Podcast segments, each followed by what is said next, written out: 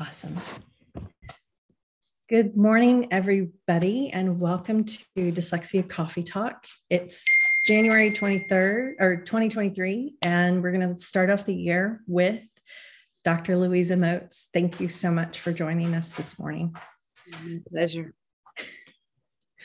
Your work is so essential to our community and what parents are um, doing advocating for their children and you know changing the science of reading and clarifying i mean it's just the list of what you have created is just absolutely boundless. And um, one of one of my key passions that i think people kind of don't talk about a lot and you've got a whole book about it is uh, the writing aspect um, the speech to print.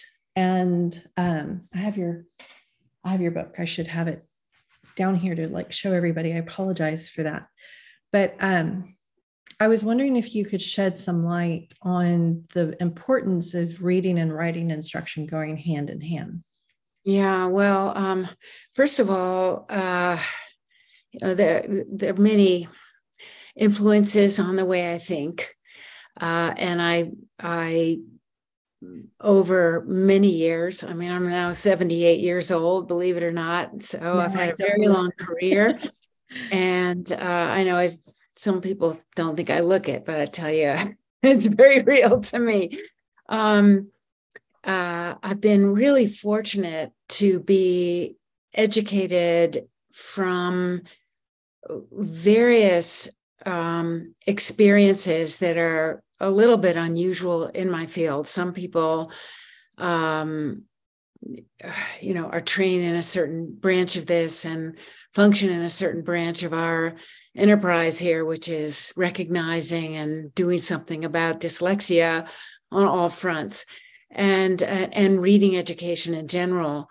Um, the way that I became aware of the importance of including writing and assessment and instruction was uh, first of all as a clinician and seeing how um, uh, the, the role of written expression in the academic development of kids so that I saw some kids who had severe dysgraphia who were able to read fairly well, many kids who were poor readers who were, of course, poor writers.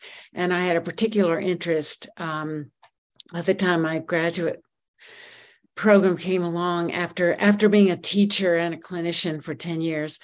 Uh, I had a particular interest in understanding spelling because that was a very neglected area. And it seemed to me so puzzling that spelling was treated as if it should be something simple and easy. You just, you know, a teacher just sends home the list on Monday. Parents are supposed to practice with their kids at home. Kid comes back on Friday and is supposed to have memorized a bunch of words. And obviously, the learning process wasn't working like that. And the kids who had trouble reading, of course, were having more trouble with spelling, but also spelling and writing could exist as problems unto themselves. And then I observed that um, in all settings, the evaluation of spelling and writing tended to be non existent or very secondary. Um, and then uh, in our research project, the big research project, um, uh, $10 million of NIH money, um, where we we did intervention in Houston, as it turned out, where you are, and um, Washington D.C., where where I was. Uh, we did a study of um, what teachers were doing in writing instruction, which was almost nothing. We did professional development and writing and discovered through that process that teachers had no training in how to teach writing and also had very few appropriate or eh, you know instructional materials and the teaching of writing was being um, treated like uh, an art according to lucy calkins instead of uh, practice that could be informed by research and then in those years i also became much more uh, or my understanding of the theoretical um, bases for what we were doing was much deeper. And I really paid attention to those few researchers who were studying writing and giving us some theoretical frameworks out of research. By, by the way, you know, it drives me nuts when people say something or other is just a theory. Well, a theory, by definition, is developed from scientific investigation. It is con- it is an understanding of a phenomenon that is generated from scientific study. Right. So that's what a theory is to me. So we had people like Virginia Berninger um, really investigating the relationship between dyslexia and dysgraphia um, doing studies of kids with dysgraphia, um, and uh, she she had a major influence on all of our understanding of this. Um, in the meantime, um, as my work has focused for the last 20 years on teacher education through LETRS professional development, uh, mainly teacher education in general, uh, while we labor to get across the science of reading, as we're in the middle of this right now, um, it doesn't seem to be any room to talk about the role of writing. Uh, but what our research continues to tell us is that reading and writing are intricately related in, in literacy development, mm-hmm. that one affects the other.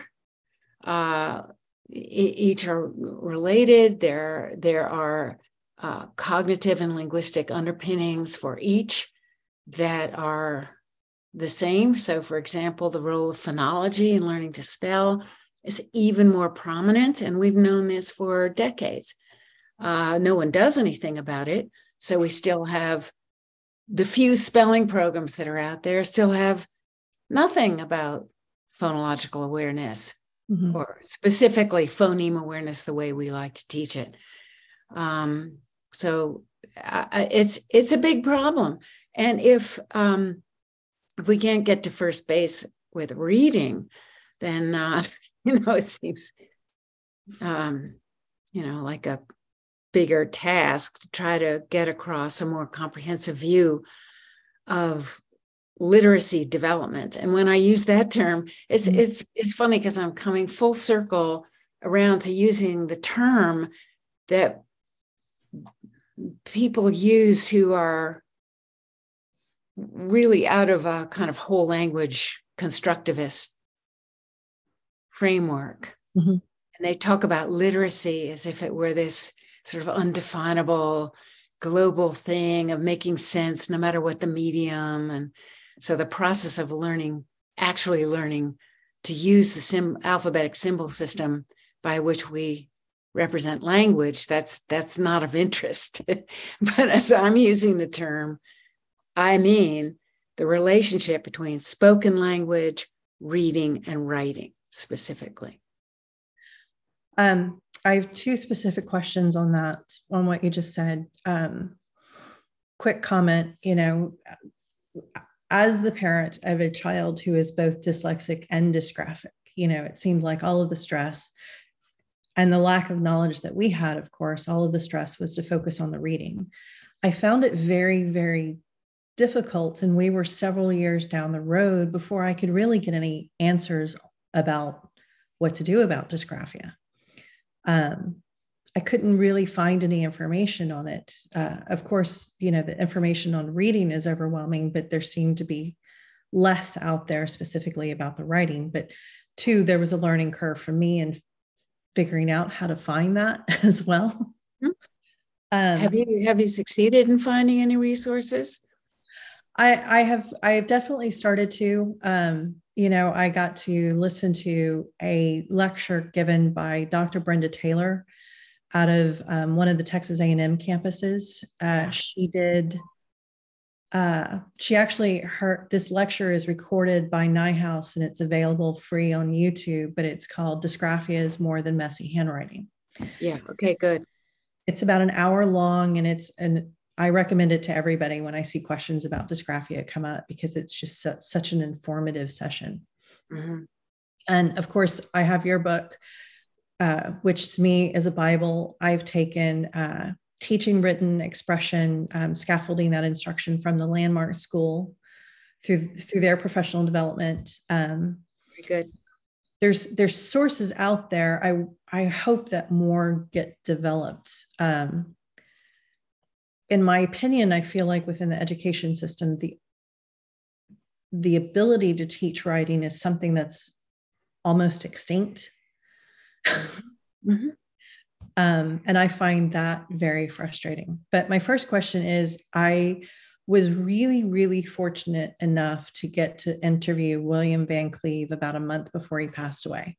Mm-hmm. And we talked specifically about dysgraphia. And one of the things he said was he felt like dysgraphia was a really big bucket that a lot of things were kind of being thrown into. And some kids were being thrown into the bucket that weren't dysgraphic, they just never had proper instruction.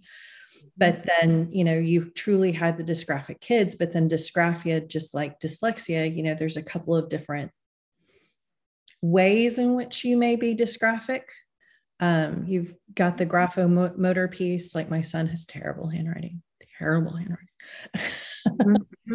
Um, mm-hmm. but he also has that disconnect where he, you know, he's extremely loquacious. I mean, gosh, if I brought him down here, he could talk your ear off for the next 12 hours about the video game he's playing right now with incredible detail and description and just endlessly. And he'll never stop talking. But he can't put that on paper mm-hmm. at all.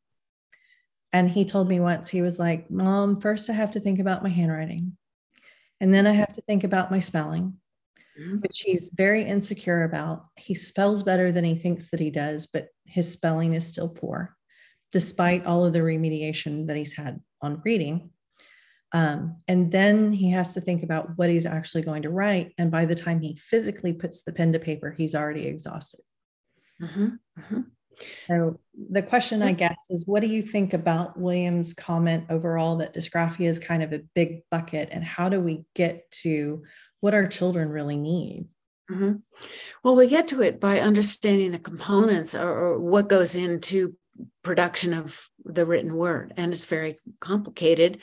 And uh, there, there's uh, I think, in terms of an analogy to the simple view of reading, where we have these two components word recognition and language comprehension that are qualitatively different and require different approaches to assessment and instruction and have known relationships with one another throughout development.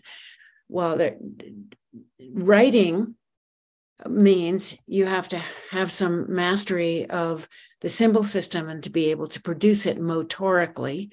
And that requires a connection between the brain and the hand and uh, motor feedback and sensory motor uh, perception and re- remembering uh, motor habits. Uh, it also requires being able to spell. Being able to spell is somewhat independent of being able to actually handwrite. Um, there is uh, the problem of using a keyboard and the relationship between that and writing. So there's the uh, symbolic production aspect of writing, but writing also requires um, a, a, a, lot of, um, we call it a mental juggling act because there's so many cognitive components involved in producing the written word. You have to hold so much in your mind as you write.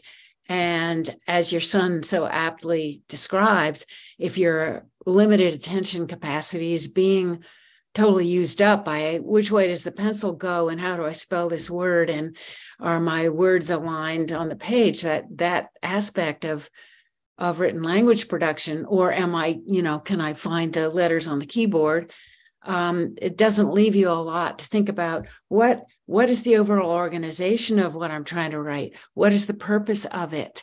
Um, what words am i going to choose? Um, uh, how do i write a sentence that mm-hmm. makes sense? How do i link these sentences together? How do i uh, make uh, coherence between one paragraph and the next if I'm writing in paragraphs? how do I introduce? How do I wind it up? Is the who is my reader? Uh, what do I have to say to get my reader uh, to understand what I mean? Mm-hmm. Um, so, I mean, there's a tremendous cognitive load in writing, a tremendous executive function uh, demand mm-hmm. on writing. And if kids are disfluent in their language production, either you know getting the words on the page or thinking about and formulating the words that they need in order to express themselves, is going to be very taxing and laborious. So, what do we do about that? We think in terms of those components and chipping away, just as we do with reading, chipping away on the components in relation to one another, but building up the capacity to produce an integrated, coherent composition through a step by step process. Um, Charlie Haynes, uh, who is the wonderful, wonderful colleague and scholar who has worked with Landmark forever, has a really nice book called From Talking to Writing, where those that kind of sequence of skill building in language production is laid out. Virginia Berninger uh, has written some nice summaries for the IDA in their fact sheets about um, writing by hand and writing by keyboard mm-hmm. and how it's important to learn both. Um, uh, it's and so it's a very long-term enterprise, but there are places like the Windward School in New York where Judith Hochman used to teach that developed very effective approaches for writing instruction. And I walked in there a few years ago and they had a display of student writing on the walls that was just stunningly um, uh, uh, convincing to me that it is possible to take kids, all, all, all of whom kids, all of whom are there because they have language based learning disabilities, um, and teach them how to write. But you know, you have to have a theoretical framework. You have to have an idea of these component skills, if you will, and you mm-hmm. have to skillfully chip away at them in a very systematic way over time. Yeah. Um, I've taken landmarks professional development course on teaching writing instruction. And they used the book from talking to writing. In fact i can see it sitting three feet away from me over there. Um, what I, one of the things that i found interesting about the course itself was they didn't go sequentially in the book. They actually kind of skipped around within the book as they kind of talked about the it was more from a syntactical approach i think. Um, you know the kernel sentence. And so you needed to understand the nouns and the verbs. And then they were talking about where and when statements. And so they started to bring in adjectives and adverbs. And then they did prepositions, but prepositions was kind of, or they started talking about prepositions at least kind of early before they kind got to talking about more of what the prepositional phrase was. So it wasn't this concept that was withheld until later within the structure of sentence building, if mm-hmm. you will. Um, but I love the graphic organizers that are in that book. um, I actually, through in my advocacy for my own child, um, they actually agreed to send this year's ELA teacher, English language arts teacher, to that same professional development course. So she took it before the school year began and all of his graphic organizers are out of that book and or they're modified version of one of the graphic organ like he has he has one for science specifically because it's numerous part questions. So we took one of the graphic organizers and we modified it slightly in order to be able to plug and play what he needed to do with uh, science. So i found that very helpful. Good. Um, but the second question that i had based on the first thing that you said was you brought up LETRS which huge fan of LETRS. If I had my druthers, every teacher would be trained in LETRS.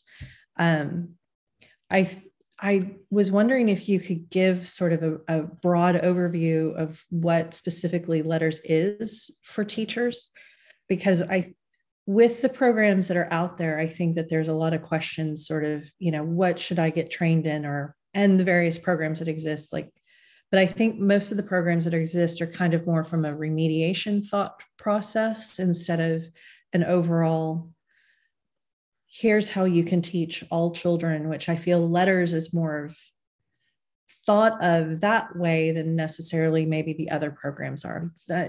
In general, like LETRS versus Orton Gillingham. I think people think of Orton Gillingham as more of a remediation when it's does that make sense? I think that's pretty accurate. Um, I've just written an article that's going to be published in the AFT journal, American Educator, describing what LETRS is, where it came from, what our intentions are with LETRS. So that should be out pretty soon. Um, but the the goal is to give teachers a grounding in a few very well validated scientific frameworks for understanding what needs to go into instruction. Mm-hmm. So, theoretical framework for what goes into word recognition, a theoretical framework for what goes into reading comprehension as a whole, um, a theoretical framework for understanding reading and, and early spelling development, mainly based on Linnea Ehri and um, with references to our major cognitive psychologists and experimental psychologists who have provided us with these understandings for, you know, through five decades of meticulous scientific experimentation. And most teachers have no idea that this work exists. They haven't heard of Charles Perfetti. They haven't heard of Linnea Ehri. They haven't heard of David Share. I mean, we, this was, you know, a very, um, uh, what should I say, kind of serendipitous aspect of my own training that I myself went through licensing and a master's degree and everything without knowing about the scientific basis for understanding reading without having any coursework. So, not until my doctorate did I learn any of these things. But then, in the course of doing research with high level researchers, I became acquainted with this world of mm-hmm. research, which is so separate from the world of educational practice.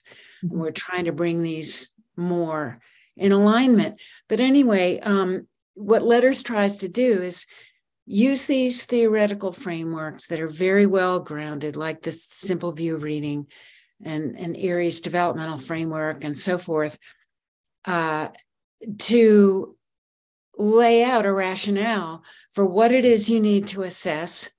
Why do you assess it? And what does that have to do with teaching? Mm-hmm. And then we do a lot with the structure of language um, because in my own research, such as it was, my own research, my personal little studies were very uh, unsophisticated surveys of teacher knowledge and things like that. But it was so clear to me that also, not only did most teachers have no familiarity with the theoretical frameworks that should be guiding everything we do, but also they don't know the content because they haven't had a chance to learn it. So uh, we teach what are the phonemes, and we start with that. We don't start with the graphemes, we start with the phonemes because speech precedes print. Kids come to this with their speech. They mm-hmm. don't know what in the heck the letters are for. Mm-hmm. So speech is the grounding framework. We make sure teachers know what the speech sounds are, the vowel and consonant inventories. I'm talking about sounds, not letters. Letters were invented to represent them. I will die before this gets across to the world. But if you start with letters and say letters make sounds, already you're barking up the wrong tree right. because letters don't make sounds. Letters are an inadequate uh, only partially aligned system for representing what is in speech. Furthermore, the English language in its written form represents meaningful parts of words or morphemes and also represents the grammatical role of words and also represents the language of origin of a word in many cases. Mm-hmm. So we take a broad view here. In order to teach written language, you have to understand what language is made up of. And at the word level, it's made up of phonemes, morphemes, uh, and, and on, on the orthography, it's influenced by history, language history, uh, meaning, syntax. And if you get that as a teacher, then you have tools to draw on to explain why any word is written the way it is. Um, and and so our goal is to have written language make sense, and that that's just the first part. And then the second part of LETRS is all about language comprehension, vocabulary, um, and what a student has to process in order to make sense of a text, what the uh, what the lesson framework has to consider. And the mm-hmm. last unit is about teaching writing. It is um, because we can't, we don't have enough time in LETRS to teach all that that teachers need to know. It, it's kind of the basic a basic framework what goes into learning to write here are some important things you need to know about teaching writing and then um, a lot more needs to be done so if if i could just say to our audience uh, uh, if anyone is in a decision making capacity the knowledge base in LETRS is necessary but not sufficient to get the results we want. We do not provide a curriculum for instruction. And what we do is equip people to make better choices about the tools that they're using and to understand why something like balanced literacy is so completely misconceived and off the mark. We don't mm-hmm. want to just tell them not to do it. We want them to be armed with you know, the same shock and horror that is in my head when I look at a leveled book. Mm-hmm. Coming home to my kindergarten grandchild, being told to look at the pictures and guess at the words. I tell you, it took me one hour to make uh, an appointment with a curriculum director. And um, oh, the reality in the school is they don't have appropriate instructional material. So we are at a transition point here where lots of 200,000 plus teachers are going through LETRS, and that's all great. I'm very happy about that. But I don't expect those teachers are going to be able to invent lesson after lesson of explicit systematic instruction in the concepts that we have shared with teachers through LETRS. That is a whole next phase of endeavor. And that has to happen, or people are just going to get disillusioned. So, and I, I'm glad that you said all of that because I feel like, you know, in this science of reading versus balanced literacy type of discussion that tends to happen on, on various mediums, right? you see a lot of defensiveness. And one of the first things that people come out from a defensive point of view is they go, Well, LETRS isn't a curriculum. I don't know why you're trying to support that. And from my perspective, I'm sitting here going, LETRS may not be a curriculum, but LETRS is informational to the point that it sets teachers free to teach because they understand what needs to be taught from a reading and a writing perspective and they can make those decisions and they're better able to individualize per child versus here i'm going to hand you a curriculum and i'm going to tell you how to teach it and this is what you're going to put up on your walls and i'm going to rate you on your ability to follow this a to z. Mm-hmm. yeah. Well teaching without understanding cannot be fully intentional. It can't be fully effective that and so um, uh, it it well, it would be good to have more research about this, but the in the ideal situation, we would have a teacher who had the theoretical grounding and understanding of the content that comes with LETRS, and they would have tools for teaching that are aligned with what we're talking about. Mm-hmm. And they would have supportive coaching and a supportive, active, uh, professional learning community where the finer points were being discussed, where people gave each other feedback, where certain problems with kids would be uh, solved through or, or, or, approached through a collegial problem solving uh, effort, just mm-hmm. the way um, in, in a good clinical setting, uh, professionals from different disciplines mm-hmm. problem solve. Teachers can do that when they have uh, and I have I have the greatest respect and love for great teachers and for, even for young aspiring teachers who don't know anything yet. I am so thankful they want to be teachers. I so hope they'll experience the thrill and reward of seeing a kid learn, seeing all their kids learn when they are professionally competent. And I want that to happen on a much wider scale.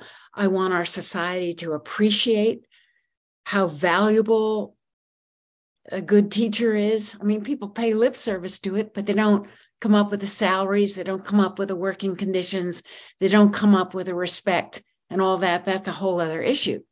Right. But it's a circular problem because when teachers flounder because they have terrible instructional materials, terrible preparation, terrible guidance, um, they become disillusioned mm-hmm. and frustrated. I mean, my uh, my stepdaughter-in-law is a fabulous teacher and is just getting increasingly disillusioned, but because of the working conditions and i keep saying don't quit we need you you know we you you are doing so much for those kids and just keep your keep your eye on the prize which is those individual lives that you're affecting.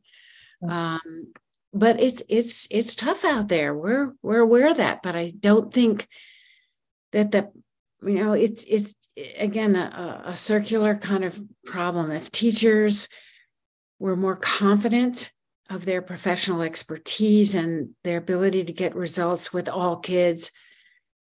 And uh, of course, the kids respond and the parents see that.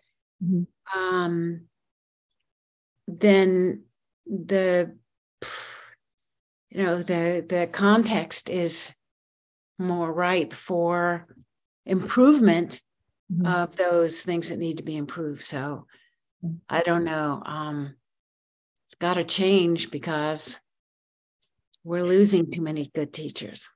Definitely agree. Um, so I wanted to go slightly in a different direction. And we know that balanced literacy dominates the educational space across the country. And, you know, a couple of states have made some amazing laws and you know there are people that are trying to put the effort forward and you know you you stated how many people are in the LETRS training right now. And um, I know two of your trainers. Oh, good. one in Alabama and one in Georgia. But um, what what sort of advice would you give to parents who want to change the system?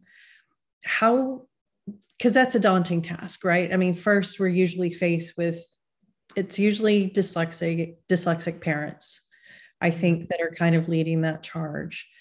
Mm-hmm. You uh, know, usually yeah. what we're dealing with first is the child hitting the wall, and then how do you get the child the help? And then you're asking questions of the school district, and then you want to change your school, and then you're kind of looking at your state education agency, then you're looking at the legislation across the state you know you've got a state like new york where there is no legislation that exists currently that supports the science of reading or developing that in any way shape or form. Their laws just failed. Um, how would how would you encourage people to start? Where does i i know it's a very broad question but where to start how to start and kind of what direction would you recommend somebody to go in i'm sorry for the very broad question yeah well change occurs on all of those fronts and certainly we have a number of example of states that have changed their policies and their guidelines and even their laws because a few parents got together. Um, we saw that in Ohio, Arkansas.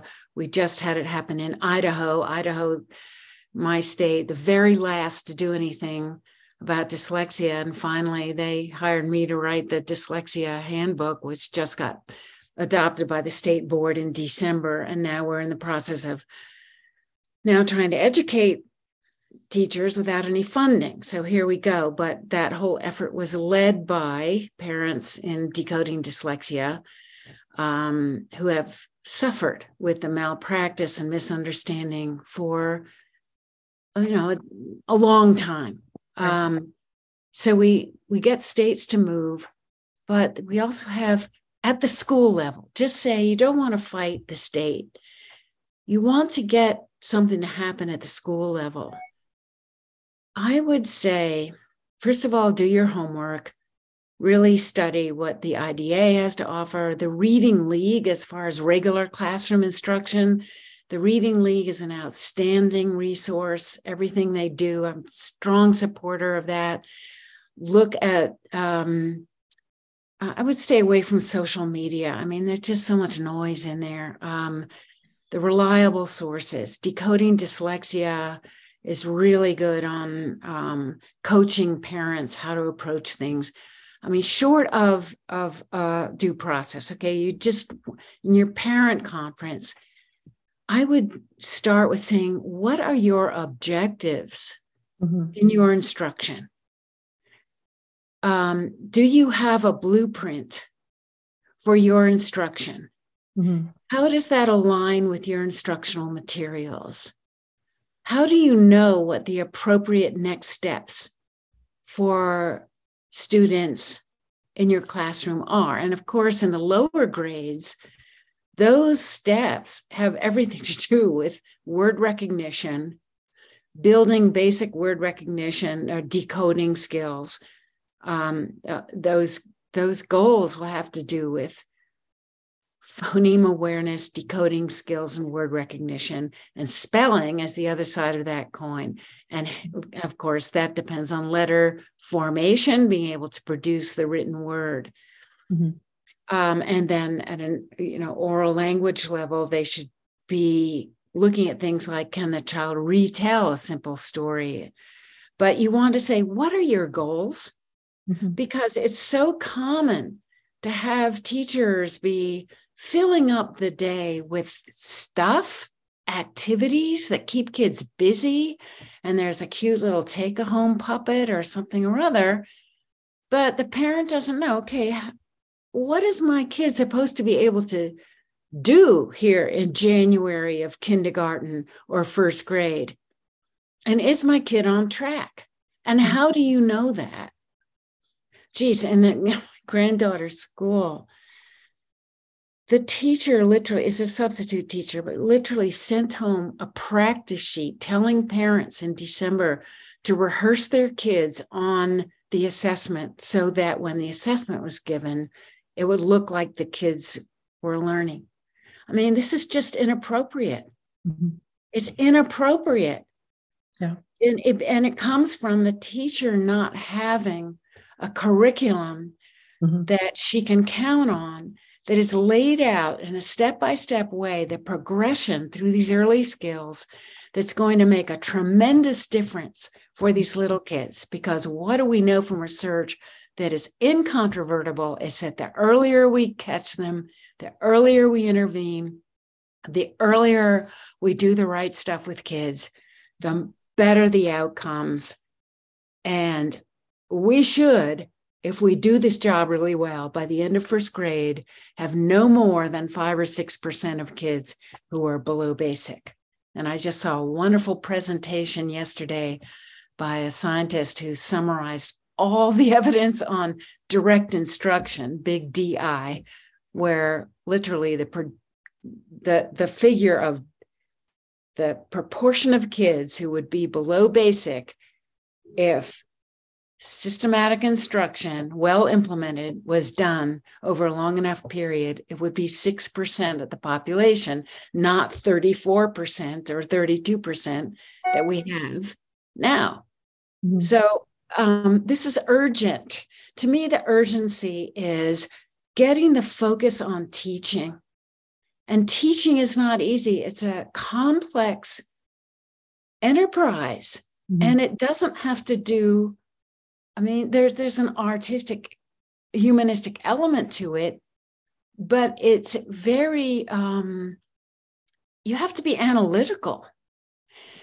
One of my com- one of my colleagues yesterday in a seminar I attended uh, had a kind of radical suggestion, and it was this: it was okay if we can't expect kindergarten teachers to come in being able to do what I'm talking about because they are expecting to do puppets and they are expecting to embrace their kids with love and warmth and support and cookies and you know and that's really important. Um, and they are going to sit around and read wonderful stories and clap and sing songs. Okay good. We want that. So if the kindergarten teacher has not been trained, to have the expertise to actually teach the reading component, why don't we have a cadre of teachers who are analytical, who want to learn how to do this, and who will go from one classroom to the next, three in a row, doing this instruction? Mm-hmm. And maybe we call it small DI, small direct instruction. It's systematic, explicit, it follows a scope and sequence, it goes through the linguistic elements that kids have to learn. And the, on the other side of it, they they have learned how to read. Mm-hmm. We can it, it, the job can be done. You know, we know we have to do the job. We know the job can be done and the real issue is having enough teachers trained to do it with the right kind of tools, and then setting up our system so that every kid gets the advantage of this kind of instruction. Right. Um, I'm definitely in that bucket with you. I've been asking for, I mean, of course, I can go to my state education website and download what the state standards are. Right. Well, they're useless. Exactly. In, in a classroom, month by month, week by week. But what did you go for this week? Where are you headed? Exactly. Uh, what what does this week's lesson have to do with where you want to be in six weeks? And I asked that question for years. Okay. I simply met with stares. Well, it's because or it's motivation thinking, right? Right. Yeah. I found it very frustrating. I'm like, how do you why are you refusing to tell me well i think you know i think it's it's not just uh, and this is something i've come to understand mm-hmm. it's it's it's it's lack of knowledge it's yeah. lack of an understanding of how the structure of language can be taught in a sequential way mm-hmm. and i mean you get to something like syntax forget it i mean most teachers this is what where my my personal research comes in um, a teacher, we did a survey in, in that study in DC when we were studying writing. Question, multiple choice. What is a sentence? Yeah. And the the most often the the highest response was it begins with a capital and ends with a period. Next most frequent response, it's a complete thought only 25% identified it's it has to have a subject and a predicate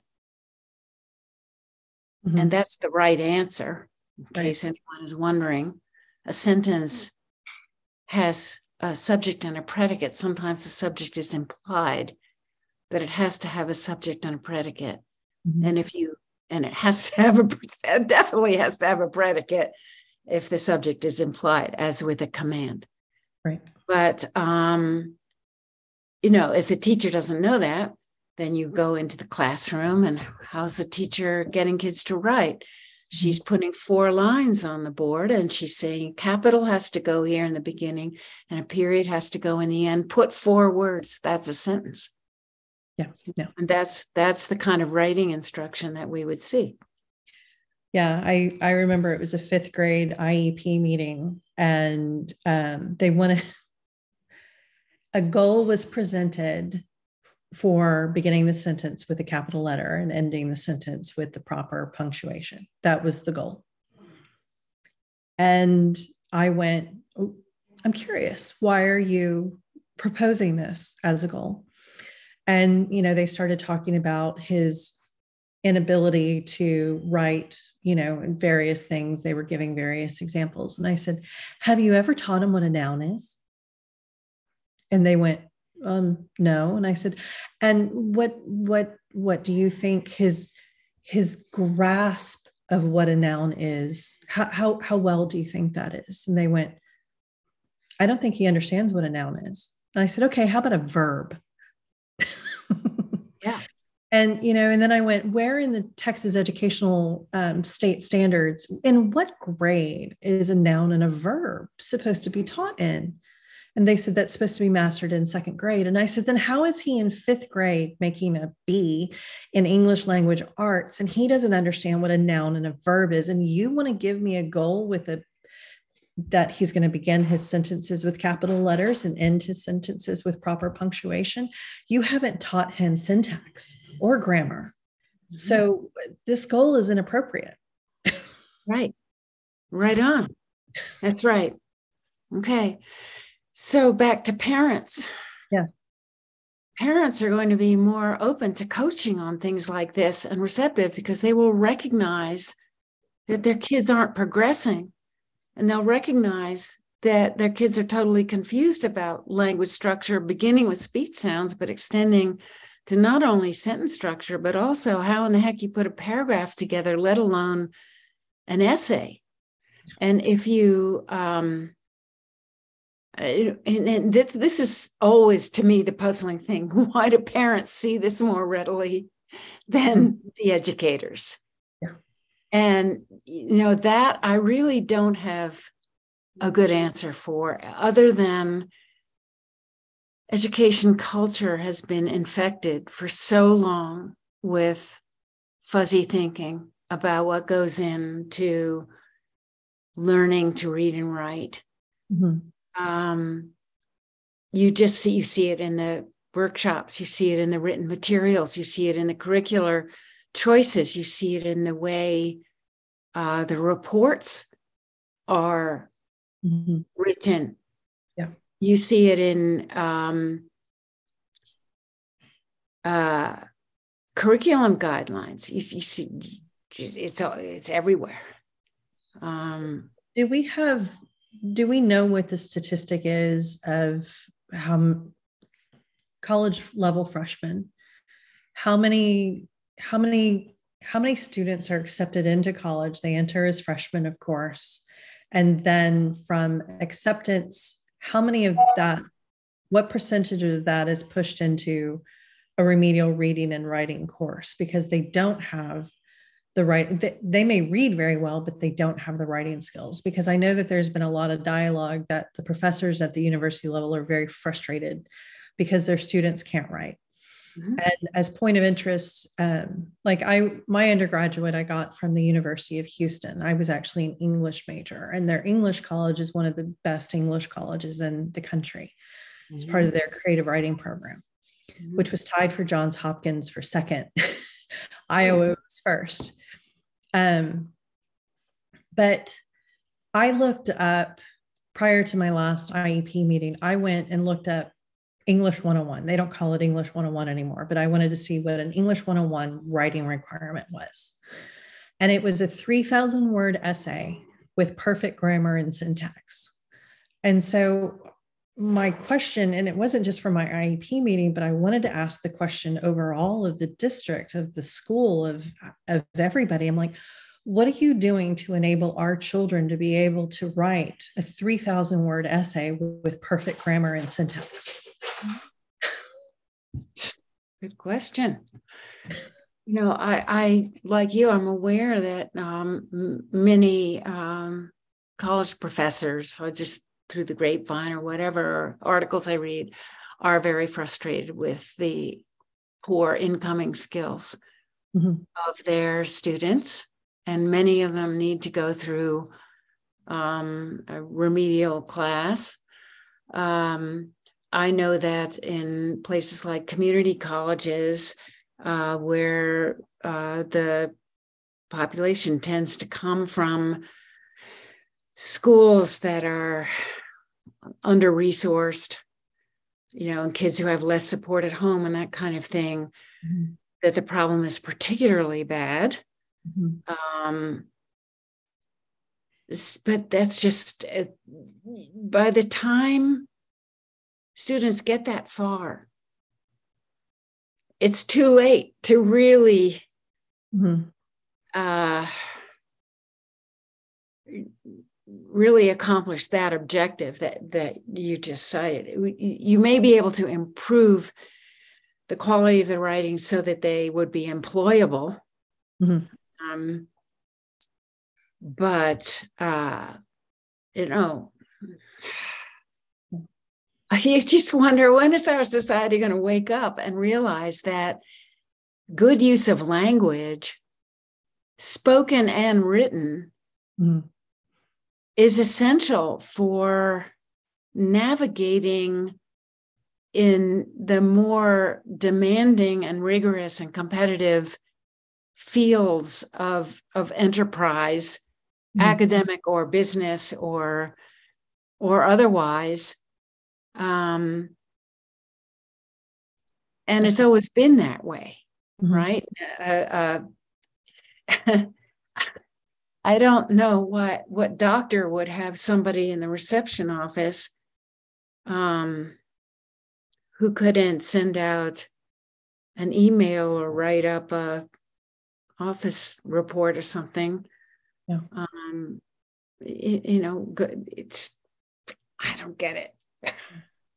but I'm saying, I'm saying these rather, even this is what gets me that what I'm saying is considered controversial. Uh, because, yeah, it's just, I just uh, live in the real world. Right. I live in the real world of, uh, seeing who who's employed where mm-hmm. and uh, what happens when you know people make mistakes of grammar spelling punctuation that go uncorrected and how in the real world there are consequences for that inadequate education. Absolutely. One of the things that I find interesting too is um,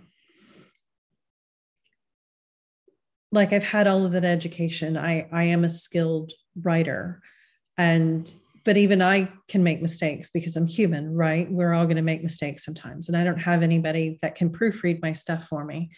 And the mistake that I make is I almost need to walk away from something for a month and read it cold if I'm going to catch all of my mistakes. And Word only catches so much as well. Right. Right. And I'll go back and I'll read something cold later that I published and I'm like, oh my gosh, I've got some grammatical mistakes. But then some people will like pounce on me and go, you made grammatical mistakes. I can't believe that you published that. This is all in my advocacy life, not in my professional life, because I feel like if I've not put a comma in an email, I'm not pounced on for that in my professional life. Mm-hmm. But for some reason in this advocacy world, it's like people are happy to jump on top of me if I've made a grammatical mistake. And I'm sitting here going, okay, please take that passion and let's turn it toward the education system because our children need to understand grammar and they they they, they need an attitude adjustment. That too. a little more kind and saying, um, uh, by the way, did you know that X, yeah. Exactly. I, I do that once in a while, always with some hesitation, but mm-hmm. I can't stand it. You know, it's whether you use an apostrophe in it's or not. I mean, it's like, okay, it's not that hard. I'm pretty good at uh, commas where where I tend to get a little confused sometimes are, are semicolons. And well, so, sure. you know, nobody knows how to use a semicolon. What the heck? I know. but I did want to ask you one more question, which you stated this earlier, which there's such a disconnect between um, educational research and the teaching practice itself. And I can't remember who I heard state kind of a, an analogy, or not an analogy per se, but it was a statement years ago that it, they found it entertaining because the buildings are right across from each other on the university campus, but it's like the one doesn't know that the other exists.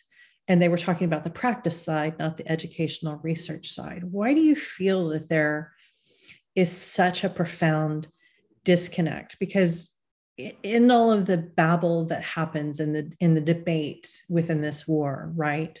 A lot of the work that is done by you and by your peers is dismissed because oh they've never been in a classroom which isn't true for a lot of you specifically you. But it's it's like there's this they don't know what they're talking about. We do because we're every day in the classroom. And again i'm not teacher bashing. I'm talking about sort of the, the tone as a whole why why does this disconnect exist? And do you have any thoughts on potentially how we can bridge that? Well i've been thinking about this for decades and um, uh,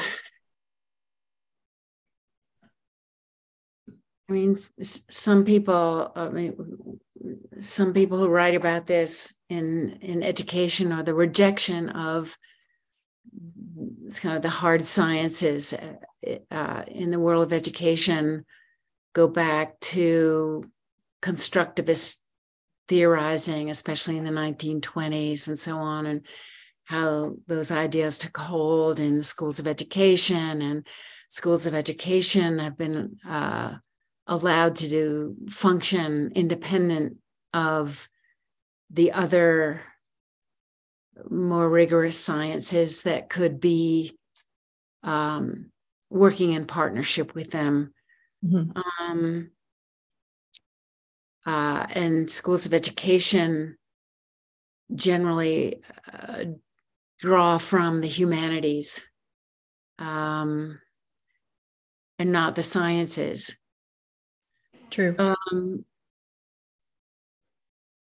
I think maybe a start. Well, there there are a couple of model programs out there where these worlds are being brought together, and mm-hmm. one is the college. Uh, um, sorry, Mount St. Joseph's University, and their new newish doctoral program in the science of reading.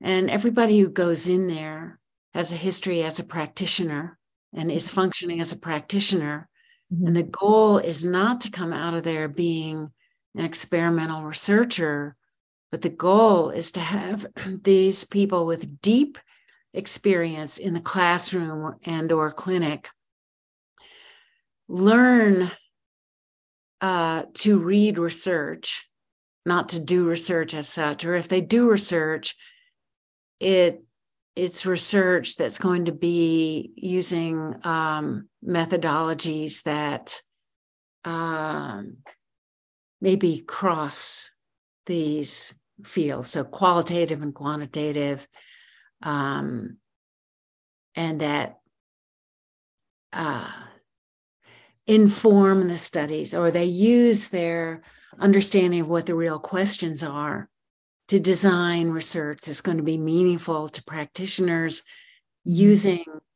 the talents of methodologists and statisticians who know how to pin numbers on something mm-hmm. and glean evidence of one kind or another. So that's very promising. And we need more programs like that. And there's some other places where that kind of cross disciplinary work goes on. We need to pay more attention to those places and those entities that are doing that kind of work. Um, the South Southeast Regional Lab. Um, mm-hmm. uh, Wes Hoover worked there for a while, and he's written one of the best books as a cognitive psychologist with a deep understanding of what the implications of the of laboratory work is for practice. Mm-hmm. Um, you know, those are really good resources, and we just have to train educators to know where to look if they're not part of these enterprises, to know which enterprises they can trust for guidance. Because, you know, it's just, uh, uh, I don't know. I, I, I do know that these are worlds apart. Mm-hmm. And um, when I was involved in in this complex study in Washington with the very best methodologist and statisticians in the country, you know, Jack Fletcher, Barbara Foorman, Dave Francis, guiding the work we were doing in classrooms. Mm-hmm. Um, I realized that, uh, uh, uh, you know, for the first 12 15 years of my existence in the field, I had no clue what they were doing, where these sites were, what the studies were, where they were published, what books to read. No, mm-hmm. so I was living that dichotomy. And at the same time, understanding when I was in the education world how dumbed down everything was, how frustrating and dissatisfying. And my master's program, oh my God, you know, I got out of there not having a clue how to teach, but it went into teaching, mm-hmm. looking helplessly at the kids who couldn't read uh, yeah. in front of me. Yeah. Um, lived through that. I don't know, it could go on for a long time. I'm not sure I'm adding much to the discussion. No, I think I think you've made some great points. And I'll share with you, you know, I I have a family member who's currently a teacher and she did her master's in education. And she had an assignment due, uh, but they, her and her family were at my house for for dinner, and the kids were swimming in the pool. And um, but she had an assignment; she needed to get it finished and turned in by like eight o'clock that night.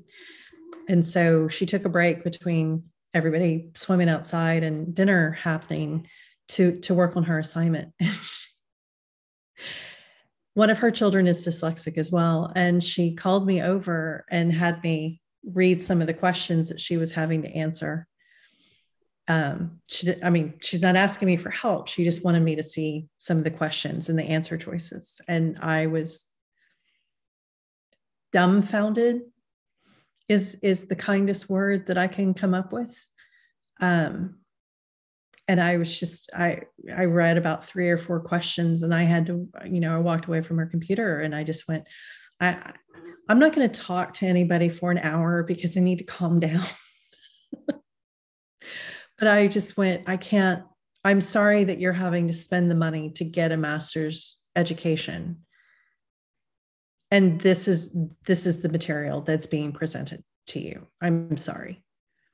Mm-hmm. And and she knew better with what she was having to do. She was like, "Well, I know what the answer that they want is, and so I'm going to give them the answer that they want, but this whole thing is is not what we should be doing in the classroom." And, you know, so we both calmed down and talked about it later. it's insulting and demoralizing and it keeps brighter people from wanting to be in education. Yes. Um and and also and just your average teacher our experience uh, back to LETRS. LETRS is fairly rigorous yes um and uh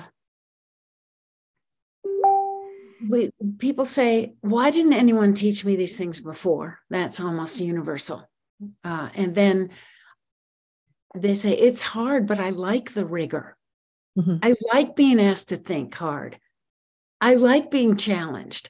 I mm-hmm. like having to go back and reread to pass the quiz because mm-hmm. it's forcing me to think and understand. So thank heavens for that. Yeah. Credit to our teachers. And I think that, um, you know, we need to honor our teachers by giving them meaningful training for heaven's sake, you know. And our, you know, and the teachers need it so that they can serve our children and yeah. save us from this literacy crisis that we're actively in. You know, I, I remember seeing a debate once, people are like, what literacy crisis? And it's like, I don't know how you can deny a literacy crisis at this point in this country. They don't read. Yeah. So I'm going to respect your time. We've already gone over an hour, and I'm so grateful that you were willing to do this session with me today. Um, hope I've controlled my fangirl response to being able to talk to you today. it's been a lot of fun, Ashley. I'm probably, uh, I don't know, poking a few bears with my outspokenness, but that's all right. I'm all about poking bears. So if you ever want to poke some more bears, give me a ping and I'll definitely let you poke as many bears as you want. Because at the end of the day, you know, uh, as a parent, you know, what's frustrating to me is we were able to provide our son with what he needed and ongoing what he needs but that was private investment and i'm not ashamed to say we spent $65000 in four years Oh, yeah. That's mm. that's wrong. But we are privileged enough. My little family is privileged enough that we could do that. There's not a whole lot of families that can do that for their children. So, mm-hmm. what about the rest of the kids?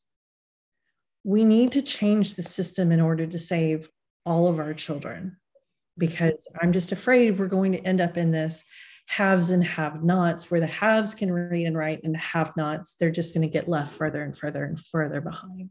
Mm-hmm. And that's not what education is supposed to be about. Right.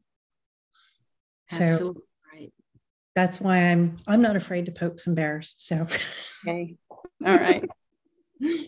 Thank you again so much. This has been a, this has been amazing and I'm just so grateful for you. Thank you, Ashley carry on. Thank you. Have a wonderful day.